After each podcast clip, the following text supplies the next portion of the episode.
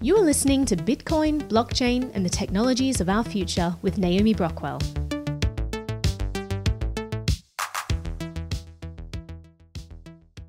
We love fitness apps, keeping track of our health, connecting with other people who can help motivate us.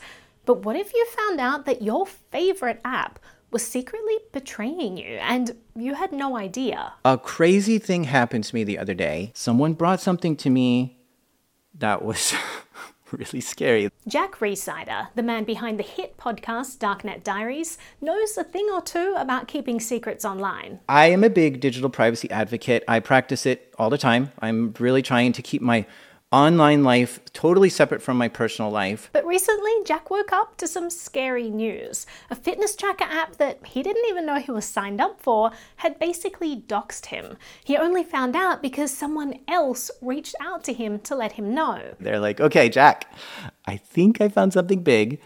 I think I know what town you live in. I, I'm pretty sure I know what you do every Tuesday morning and where you're going to be and I think I know which house is yours. And I was like, wow, that is a really big finding. It turns out that fitness apps are kind of a privacy nightmare. In this video, we explore how they leak all kinds of information about us and how this can actually put us in danger. We talk about malicious actors that scrape data from these apps to target people's location. We look at their hidden settings that you might not realize are turned on. And we also dive into what you can do to protect yourself. By the end of this video, video, you might be rethinking your next workout post. To start us off, we're going to look at one of the more popular apps, Strava. Strava is a fitness tracking app. The app here, it tracks like where you are and what you're doing. Strava is often touted as the Facebook for athletes, gaining traction amongst fitness enthusiasts worldwide. It logs runs, bike rides, offers detailed insights into pace, distance, elevation. The app integrates with many popular smartwatches that can monitor all kinds of biometrics like heart rate, sleep patterns, and even oxygen saturation levels for those who train at varying altitudes or use it to monitor their health more closely. But what really sets Strava apart is its social aspect. So, this isn't just a fitness tracker, it's an entire social media network. This app wants you so badly to connect with other people share your run, cheer on people, comment on runs, find friends, challenge each other, that is a social media network. That is not a fitness tracker anymore. Sitting at the intersection of fitness and social media creates a perfect storm. It feels good to share your fitness achievements, but all the while, you're unknowingly also leaking really sensitive information. Let's look at someone else's public profile. You can see where in the world they did their run today somewhere in France. You can see the town, the city. You can see like photos they took on their on their ride. There's 121,000 people following this guy. It's one thing if you're a fitness influencer and are deliberately sharing your information with the world, but what if you were sharing all your data without even realizing it? That's exactly what happened to Jack. Yes, I'm a runner. I run every day. And yes, every Tuesday I'm in a running club and I'm always there and I'm always going in the same spot. Years ago, he decided to try out the Strava app. He downloaded it and connected it to his smartwatch. I put it on my phone and I didn't like it because I thought there was just too much sharing going on. So I just closed it on my phone, and I didn't open it for two years. But he kept going on his runs. And then one day I looked at it again and I realized it was recording every single run I've ever done for two years. And I was like, how are you doing this? And I think what was going on is anytime I tell my watch, hey, we're going on a run, it would tell Strava, hey, we're going on a run, you should record this, and Strava would do it. So I didn't even know Strava was recording my stuff. But it wasn't just recording the runs, it was sharing everything publicly. So by default, everything is public. It's sharing tons and tons of stuff. It shares your routes publicly with everyone in the world, and you have to turn it off if you don't want this. So everyone who downloads this app and begins using it will automatically start broadcasting their data for anyone to see, unless they know to go specifically change their settings first. And this is one of the things I really hate is public by default. It really should be private by default and that just drives me nuts. Because this is sensitive data. Many of your runs are probably starting and stopping outside your home. So your route probably reveals your home address. It also reveals your habits. Why on earth would Strava think that it's okay to just automatically share this stuff? In Jack's case, this is how people were able to find his home address and weekly routine. But I imagine that with 95 million registered users on Strava, he's probably not the only one who's been caught out by this. Millions of runners and bicyclers are sharing their data publicly. It doesn't take much imagination to think of ways that this kind of location sharing could put someone in real danger. Just this week, there was a woman on trial for murdering a cyclist, and the prosecutors are saying she used Strava to track down the person she murdered. Then there was a Russian submarine captain who was shot dead during his usual morning jog. His route, the same 6.4 kilometer run he took every day, was being shared publicly on Strava. According to the Telegram channel Baza, largely thanks to this, it would not have been difficult for the killer to choose a convenient point for his reprisal. Then there's the infamous heat map that Strava first launched in 2017, which aggregates all the run data that they collect into a public map that reveals some of the most visited areas. If you go to strava.com slash heatmap, you can see exactly where people are running. High population areas like big cities are brightly lit up. And then if you start to look closely, you can see faint lights in more remote areas. But actually, this heat map revealed far more than was originally intended. Because it turns out that one group of people that really likes to work out and can often be found in remote areas is soldiers. What this resulted in is the exposure of where U.S. military bases are. They're like some secret bases. And it was like, oh, now we know if you're running in the forest in the faraway land or something, probably some military activity there. Soldiers from countries all over the world, not just US soldiers, were unknowingly uploading their locations to Strava's public map.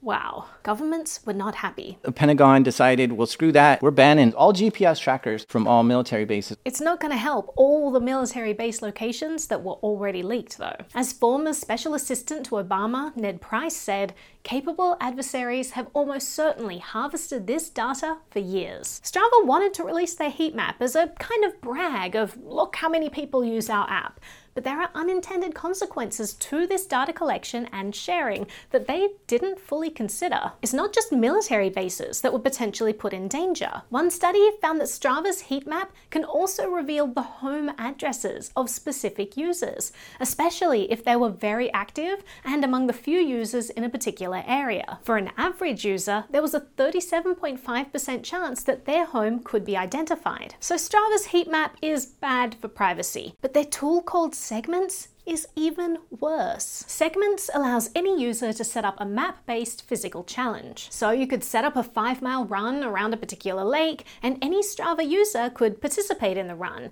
and would then get added to a public leaderboard to show who was fastest. A huge privacy hole is that even if you've set your general profile visibility to private, if you participate in one of these challenges, Strava by default will still add your name and profile to these leaderboards, revealing who you are and which runs you're doing. This feature has actively been used as a honeypot to scrape user data. For example, malicious actors set up segments in certain areas, like near military bases, seeded the challenges with fake run data to start off the leaderboard, and then collected the names of all the people who participated. This enabled them to identify personnel and soldiers from these military bases, and from there find out even more personal details about them, like family members, home address, colleagues, and travel history. Maybe these military forces should have had better OPSEC, but it all goes to show you how little most of us are thinking about the consequences of this data sharing. Now, here's perhaps the creepiest feature of all on Strava. Now, I want to show you the worst of it. There's this tweet that I saw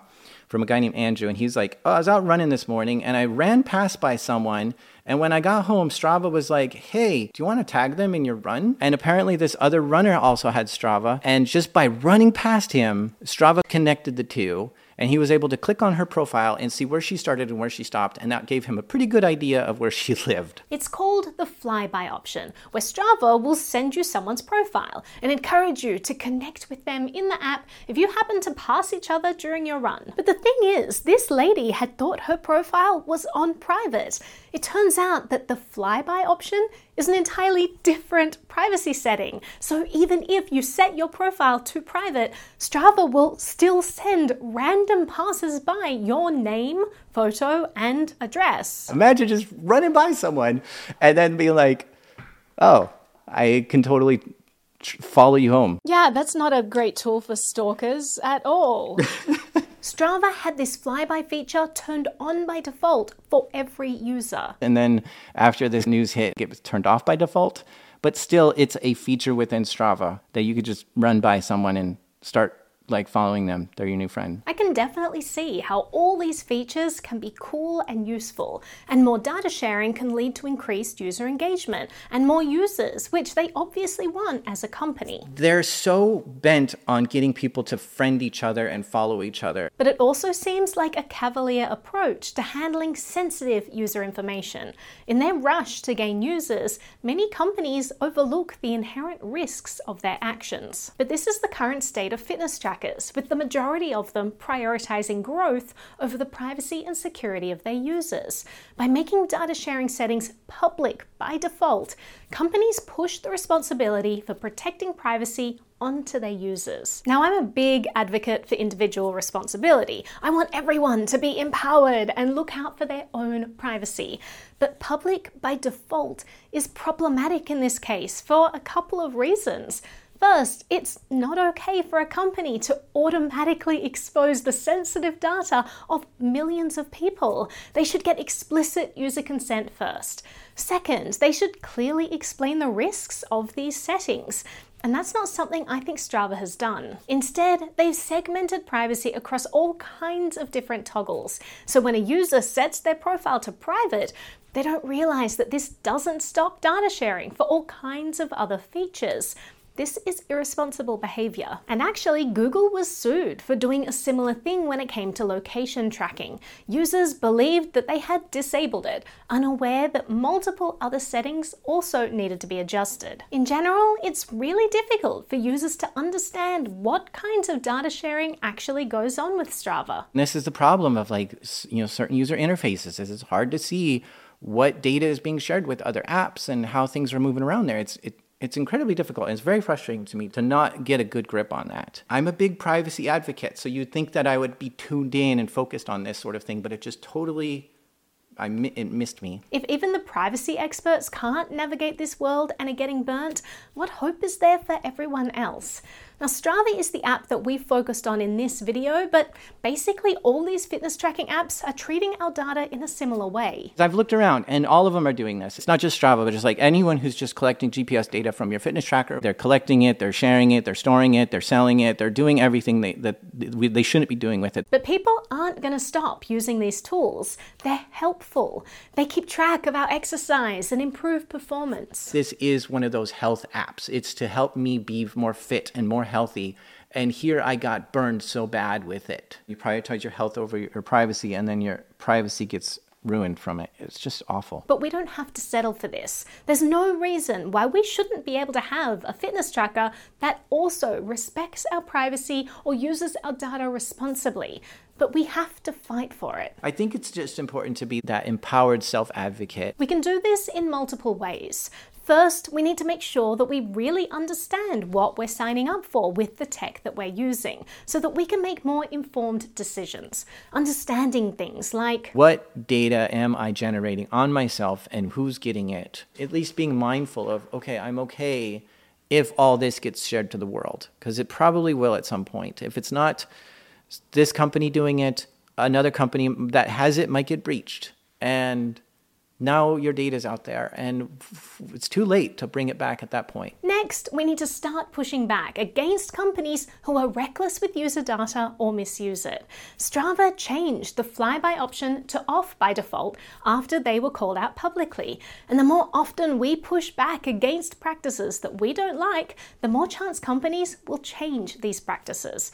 Right now, people aren't really speaking up about privacy, and so there aren't really fitness trackers that offer all the bells and whistles we want while also prioritizing privacy. There's no company out there that's like storing it, but in a way that they can't see it, or using end to end encryption, or letting you store it and they're not even able to see it. Like, there's just no GPS fitness tracker that's doing that today. In upcoming videos in this fitness tracker series, we're going to test out some of the best privacy focused fitness trackers and watches on the market right now so that you can see if they'd be a better option for your life. Which leads us to the next thing that we can do to fight for change start supporting these products that better align with our values. Vote with your dollars, right? So buy the stuff that resonates more with you and your ethos of the world, right? If you like privacy things, go buy that stuff because that's going to support those companies. Those companies are going to get bigger.